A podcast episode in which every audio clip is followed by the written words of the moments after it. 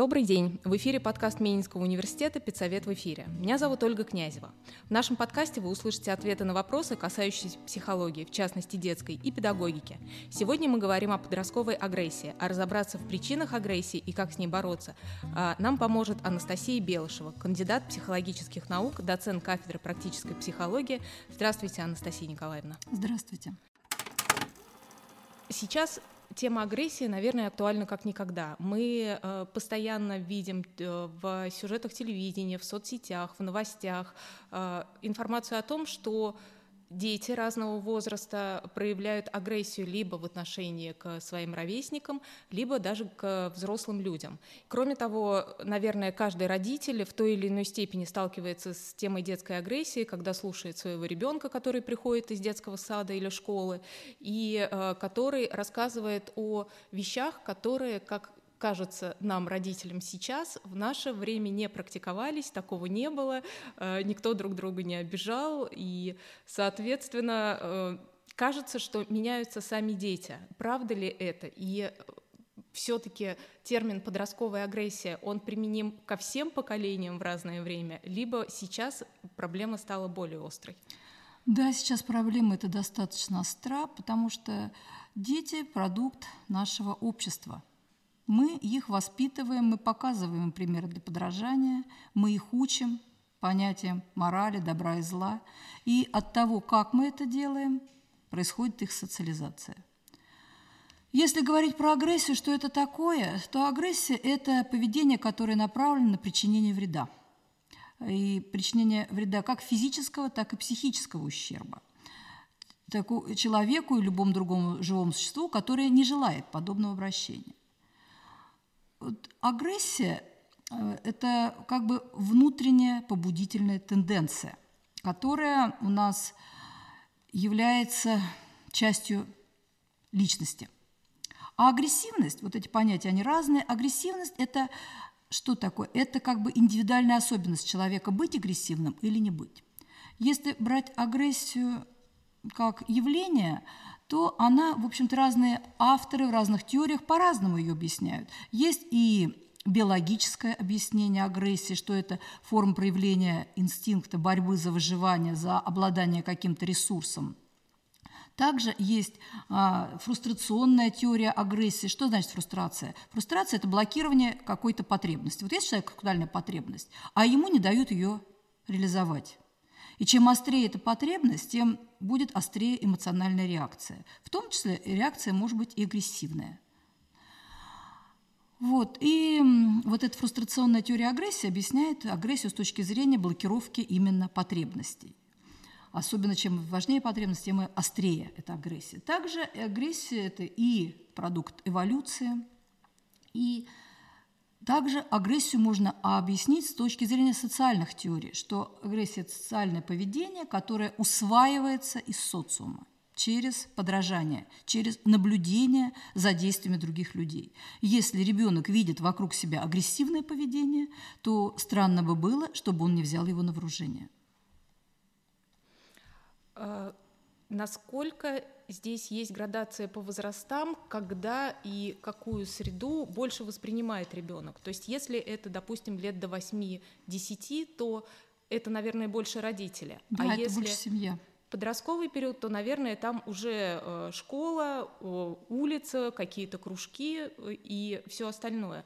Э, как тогда родителям, которые до 80 лет ребенку старались эту агрессию никак не показывать, его от этого ограждать, взаимодействовать с ребенком уже вот в подростковом возрасте, когда он приносит это в том числе и домой, начинает э, достаточно агрессивно отвечать, например, э, либо, не знаю, появляются замечания из школы о том, что он вступает в конфликты, дерется.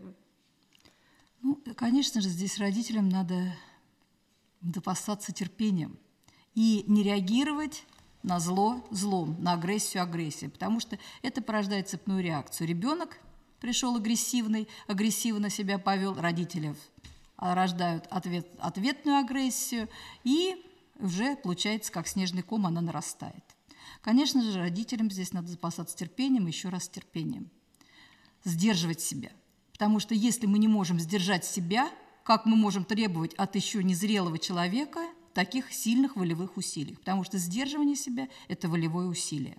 И в подростковом возрасте оно еще только формируется. Вот это вот пресловутое подростковое «слабо-не слабо» – это не что иное, как испытание своей силы воли. Сначала там «слабо» – могу я что-то сделать, заставить себя преодолеть свой страх или не могу, а уже на более продвинутом этапе развития смогу я сказать «нет» подстрекателю или не смогу.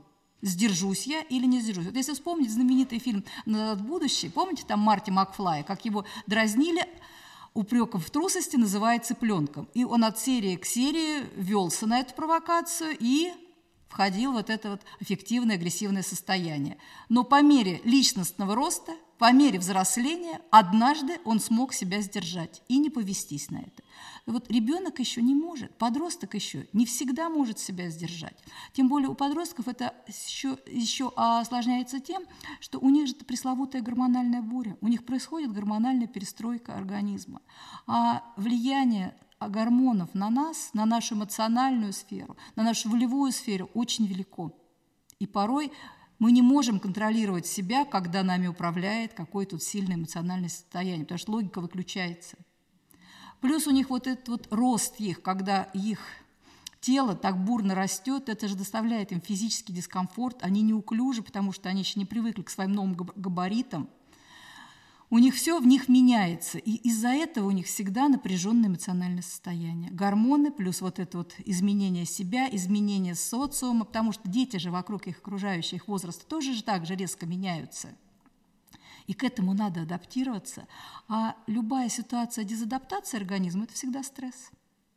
А стресс определенной, определенной схеме развивается, в том числе может вызывать вот эти негативные, сильные эмоциональные реакции, которые приводят к агрессивным каким-то вспышкам. Поэтому, если родители хотят управлять эмоциями ребенка, прежде всего надо управлять своими собственными эмоциями. Если мы не можем сдержаться, как мы можем от неокрепшего человека требовать такого поведения, которое не можем продемонстрировать сами?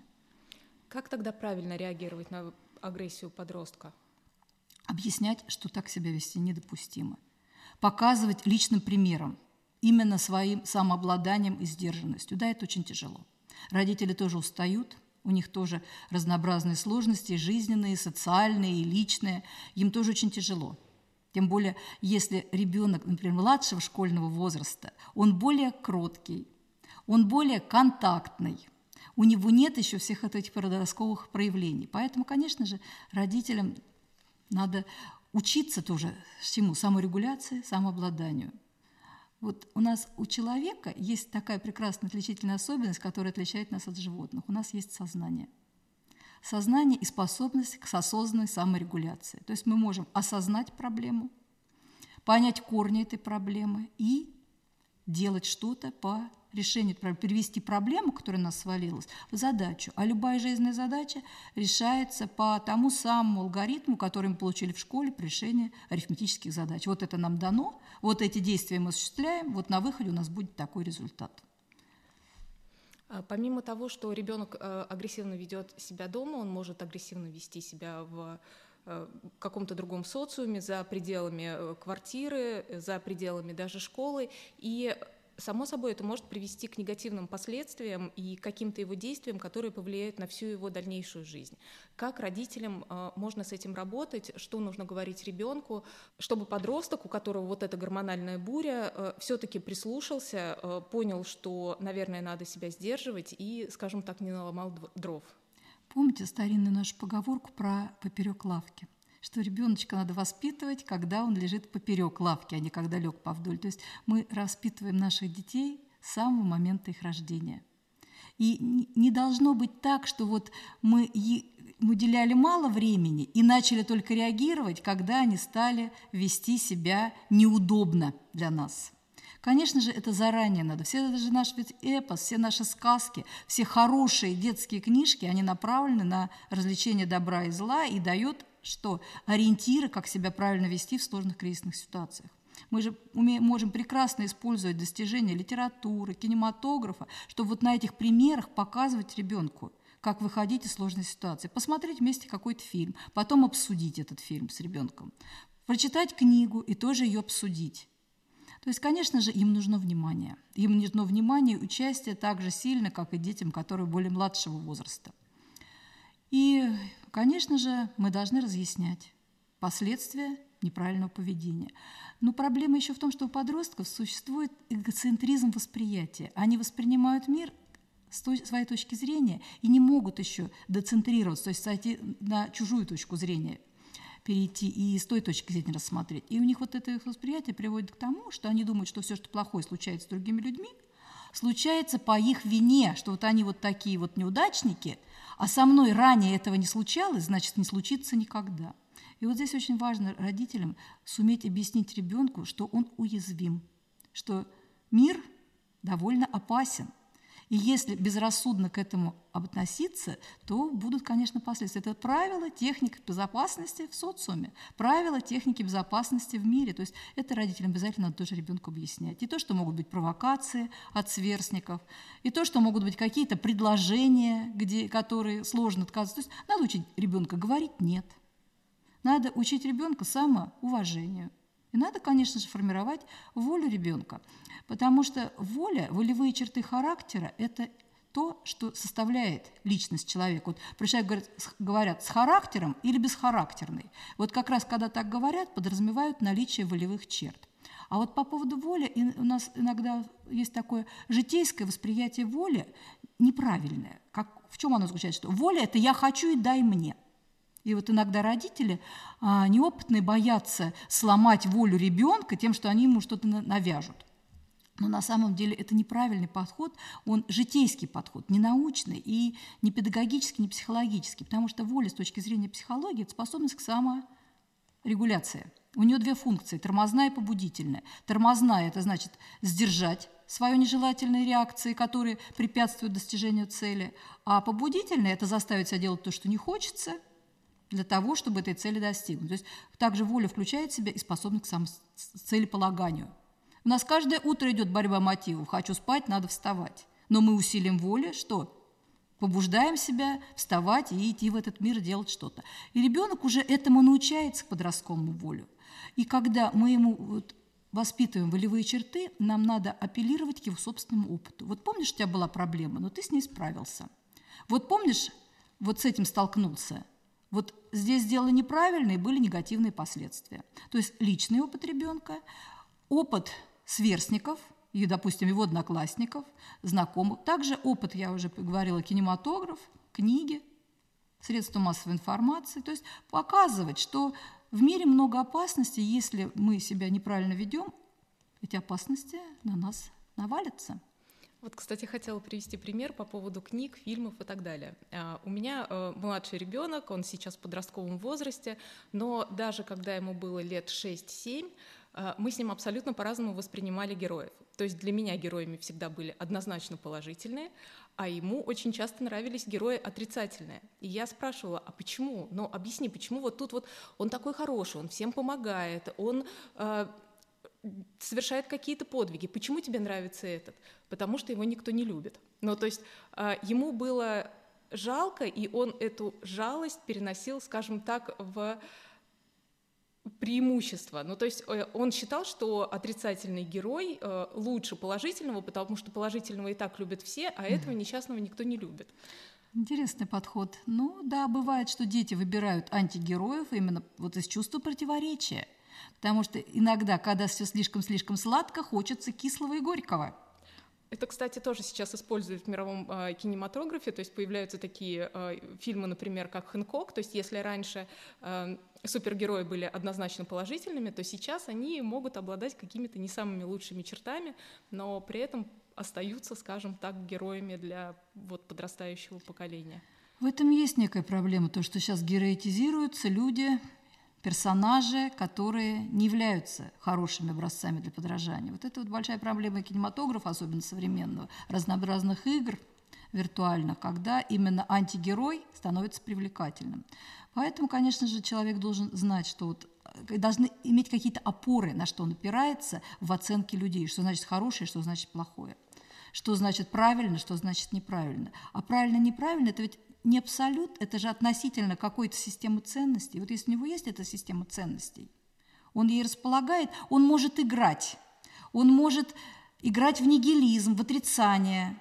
Но если эта система ценностей у него есть, он ее знает, он ее принял, то и будет впоследствии вести себя в соответствии с этой ценностью. То есть нравственность, она же у нас не врожденная, она у нас формируется. То есть сначала нам дают моральные законы, чтобы человек знал о том, как себя правильно вести. Ведь мораль, она была придумана не просто так, она была придумана для того, чтобы предотвращать конфликты в социуме. Потому что основное золотое правило этики – не делай другому того, что не хочешь, чтобы сделали тебе. И твоя свобода заканчивается там, где начинается свобода, свобода другого, человека. Это все моральные, нравственные принципы разных религий, разных подходов, они базируются чаще всего именно на вот этом основном законе этики, что не делай другим того, что не хочешь себе, и не вторгайся в чужую свободу. И вот если этот человек понимает, если у него есть вот эти вот ценности, знает он их, то он может поиграть, но потом он к ним будет возвращаться, потому что это фундамент, это база. А играть они любят, они любят испытывать на прочность взрослых, они имеют тенденцию к нигилизму, то есть отрицанию всего старого. Это банальная диалектика отрицания, отрицания, все новое отрицает старое. Но потом они, в свою очередь, тоже становятся старыми, и их дети отрицают их ценность. То есть это нормальное диалектическое развитие. Просто взрослые это должны понимать, что вот этот вот негатив, который идет от ребенка, отрицание всех ценностей, это возрастное. И не надо болезненно на это реагировать, надо спокойно это воспринимать и продолжать настаивать на своих ценностях, продолжать вести себя в соответствии с теми ценностями, которые мы ребенку транслируем. Потому что если у него будет противоречие возникать, например, э, мама говорит ребенку, врать нехорошо, ложь – это дурно. Спустя какое-то время звонит телефон, а она говорит, скажи, что меня дома нет. Какой вывод делает ребенок?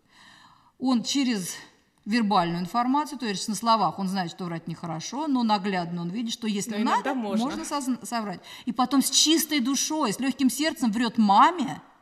Почему? Потому что это ложь во благо. Как Потому что иначе он. мама будет волноваться. Да. А я маму уберегаю от лишних волнений. Именно так. То есть здесь вот это вот, если мы говорим ребенку, что нельзя врать, и что должно быть честность, открытость и правда, мы должны себя пока, так сами вести, показывать ему такой наглядный пример, что да, мы не врем, мы не обманываем, мы говорим честно. Тогда у ребенка будет наглядный пример. Если же мы показываем ему вот такое противоречие, то, скорее всего, он выберет не вербальный конструкт, то есть не то, что мы сказали на словах, а то, что он видел на практике, что сработало на практике. Поэтому, вот, к сожалению, мы должны сами себя тоже воспитывать и сдерживать, когда воспитываем ребенка. А, отдайте, пожалуйста, родителям э, три совета, как себя вести в моменте. То есть пришел ребенок из школы, он весь накрученный, он кидает рюкзак, он начинает э, ворчать по любому поводу. Э, любое замечание приводит его к тому, что он начинает кричать, что вы меня все не любите, я тут никому не нужен, я тут, значит, сейчас что-нибудь разобью. Что делать родителю в моменте? не поддаваться собственным эмоциям, потому что когда нас захлестывает эмоции, у нас включается логика. Потому что у нас, если включились эмоции, все, логика блокируется.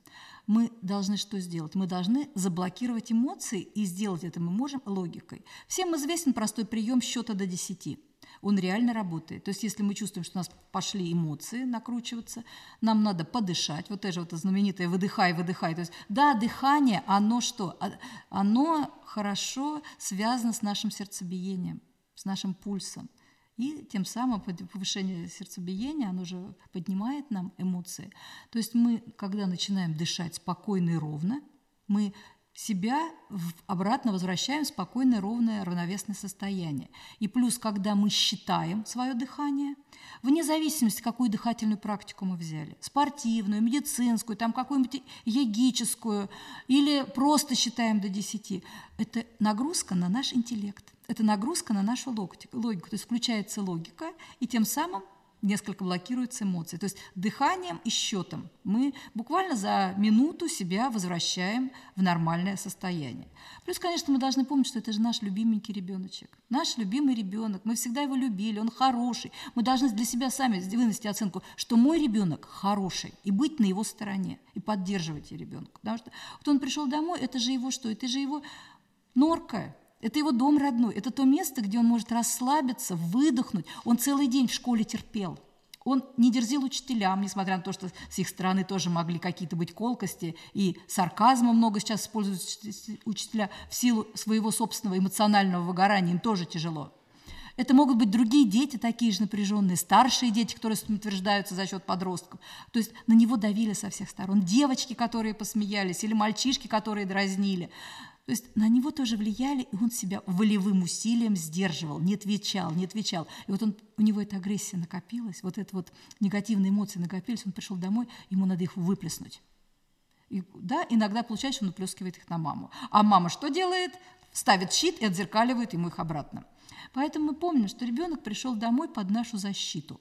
Мы его мамы, которые его можем приголубить, пожалеть, утешить. То есть что надо первым делом? Ну, видите, что он кричит, бухтит, ну пусть он хотя бы несколько минут вот выпустит эти эмоции. Он терпел целых там 5-6 уроков, терпел, он на улице терпел, он пришел, вот он закричал, выплеснул эти эмоции. Пусть, ну пусть прекращается. Мы не реагируем так же эмоционально, мы не даем ему встречную агрессию, агрессивные эмоции мы приглашаем его помыть руки.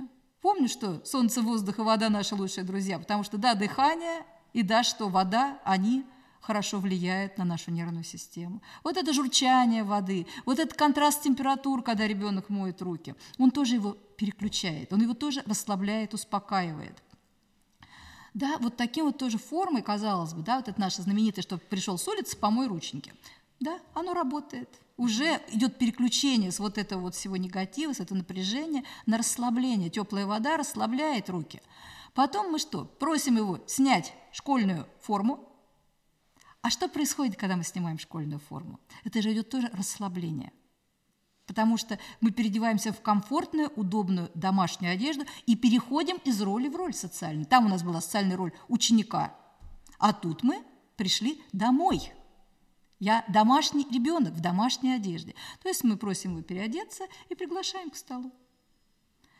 И здесь у нас тоже происходит переключение, потому что когда человек голоден, он тоже может быть агрессивен. Сытый подросток, добрый подросток. Да. То есть мы делаем вот эти... Мы, он кричит, мы, да, слушаем спокойно, возможно, сочувствуем, возможно, молча выслушиваем, потому что даже если мы не эмоционируем в ответ, не реагируем в ответ, просто молча слушаем, вот это вот спокойное, молчаливое выслушивание, оно тоже имеет сильный терапевтический эффект, то есть успокаивает ребенка.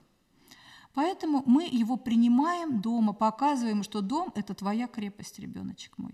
Я твоя мама, я тебя пожалею, утешу и помогу, чем могу. Да, они могут тоже говорить, что я уже большой, на ручки не хочу, не надо со мной сюсюкать. Ну, мы не сюсюкаем, но все равно продолжаем любить нашего ребенка. Есть обратная сторона этого. А, опять же, из э, историй знакомых. Э, есть класс, э, в котором выделяется один мальчик.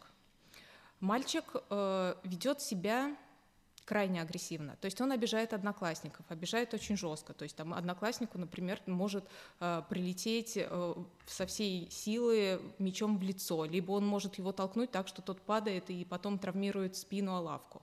Он доводит регулярно учителей. Учителя отказываются от всего класса, потому что вести уроки невозможно. Мальчик встает, ходит по классу, э, может обозвать может послать матом, то есть он ни в чем себя не ограничивает. Э, когда пытаются э, сначала учитель, потом директор, потом э, даже полиция, вот после случая с травмированием позвоночника, поговорить с родителями. Родители, особенно папа, занимают позицию, что мой сын всегда прав, я всегда буду за него. Если кто-то пострадал, мы откупимся, но э, ребенка моего ругать не смейте, вы все будете его терпеть, потому что он самый лучший, и вы все не идете ни в какое сравнение с ним. Когда другие дети видят вот эту вот безнаказанность, когда они постоянно ощущают себя в опасности, ну, непонятно, кто станет следующей жертвой. Мне кажется, что вот это вот Э, такая безусловная любовь родителей идет и во вред ребенку, потому что когда-нибудь он вырастет, у него будет сформированная модель поведения, и тогда он может и в тюрьму сесть, когда он в очередной раз кого-то покалечит. Здесь нет речи о безусловной любви родителей. Это их социальная позиция, защитная и агрессивная социальная позиция.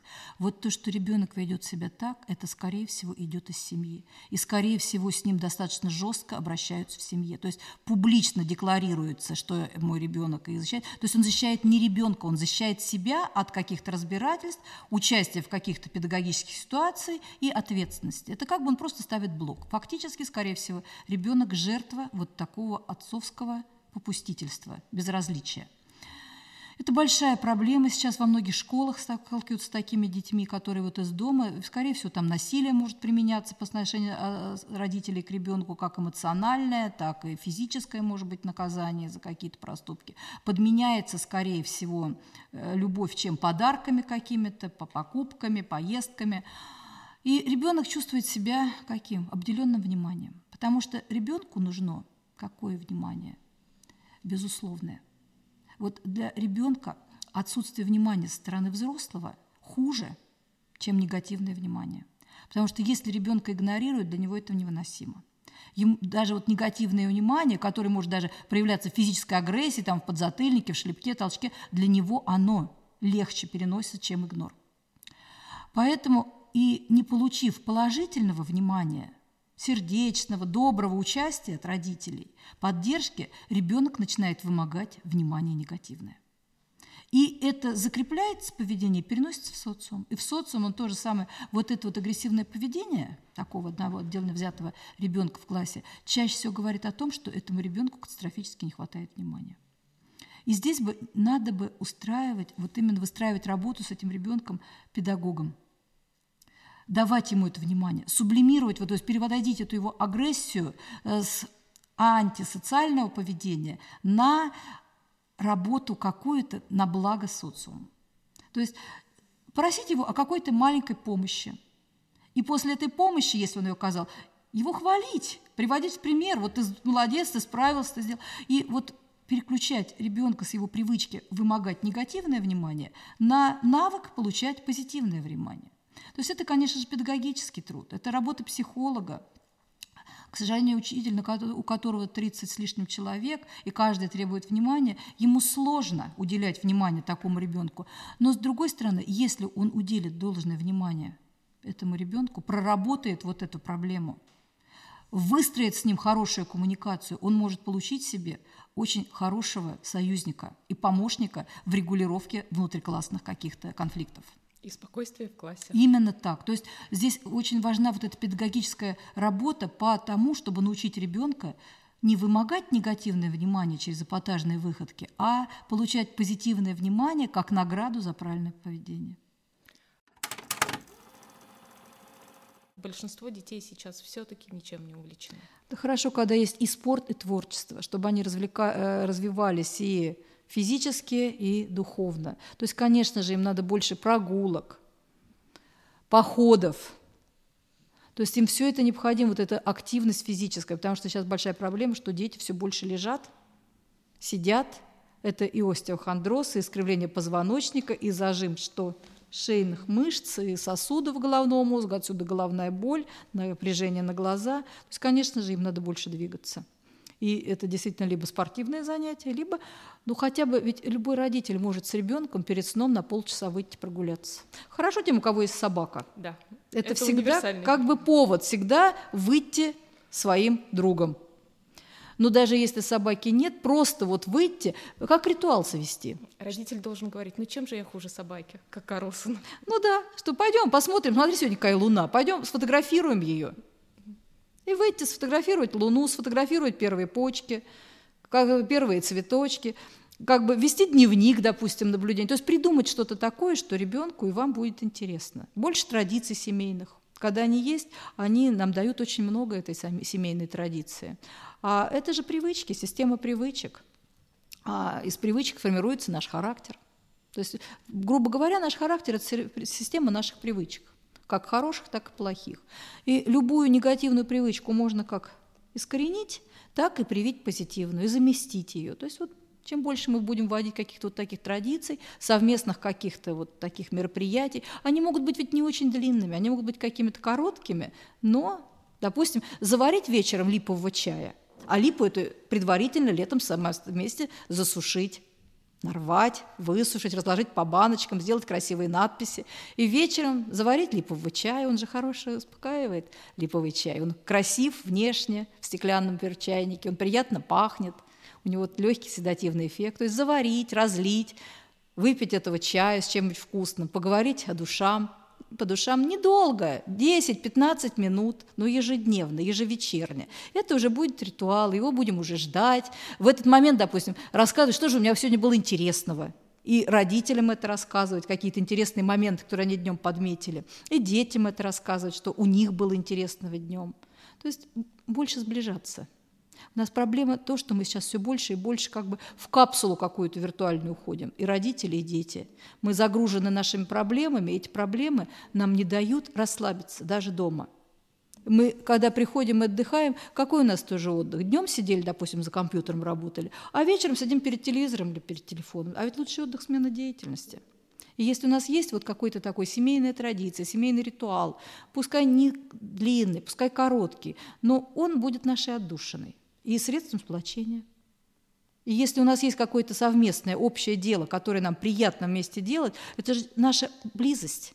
А близкому человеку уже так не нахамишь, как человеку, от которого ты капсулировался и отдалился. То есть вот чем больше у нас таких вот моментов положительных, приятных в семье, тем больше у ребенка вот этот запас жизненной прочности. Когда можно говорить о том, что э, ребенок перешел из агрессии в деструктивность уже? Вот эти вот термины, они близки. Агрессия – это причинение вреда, а деструктивность – это разрушение.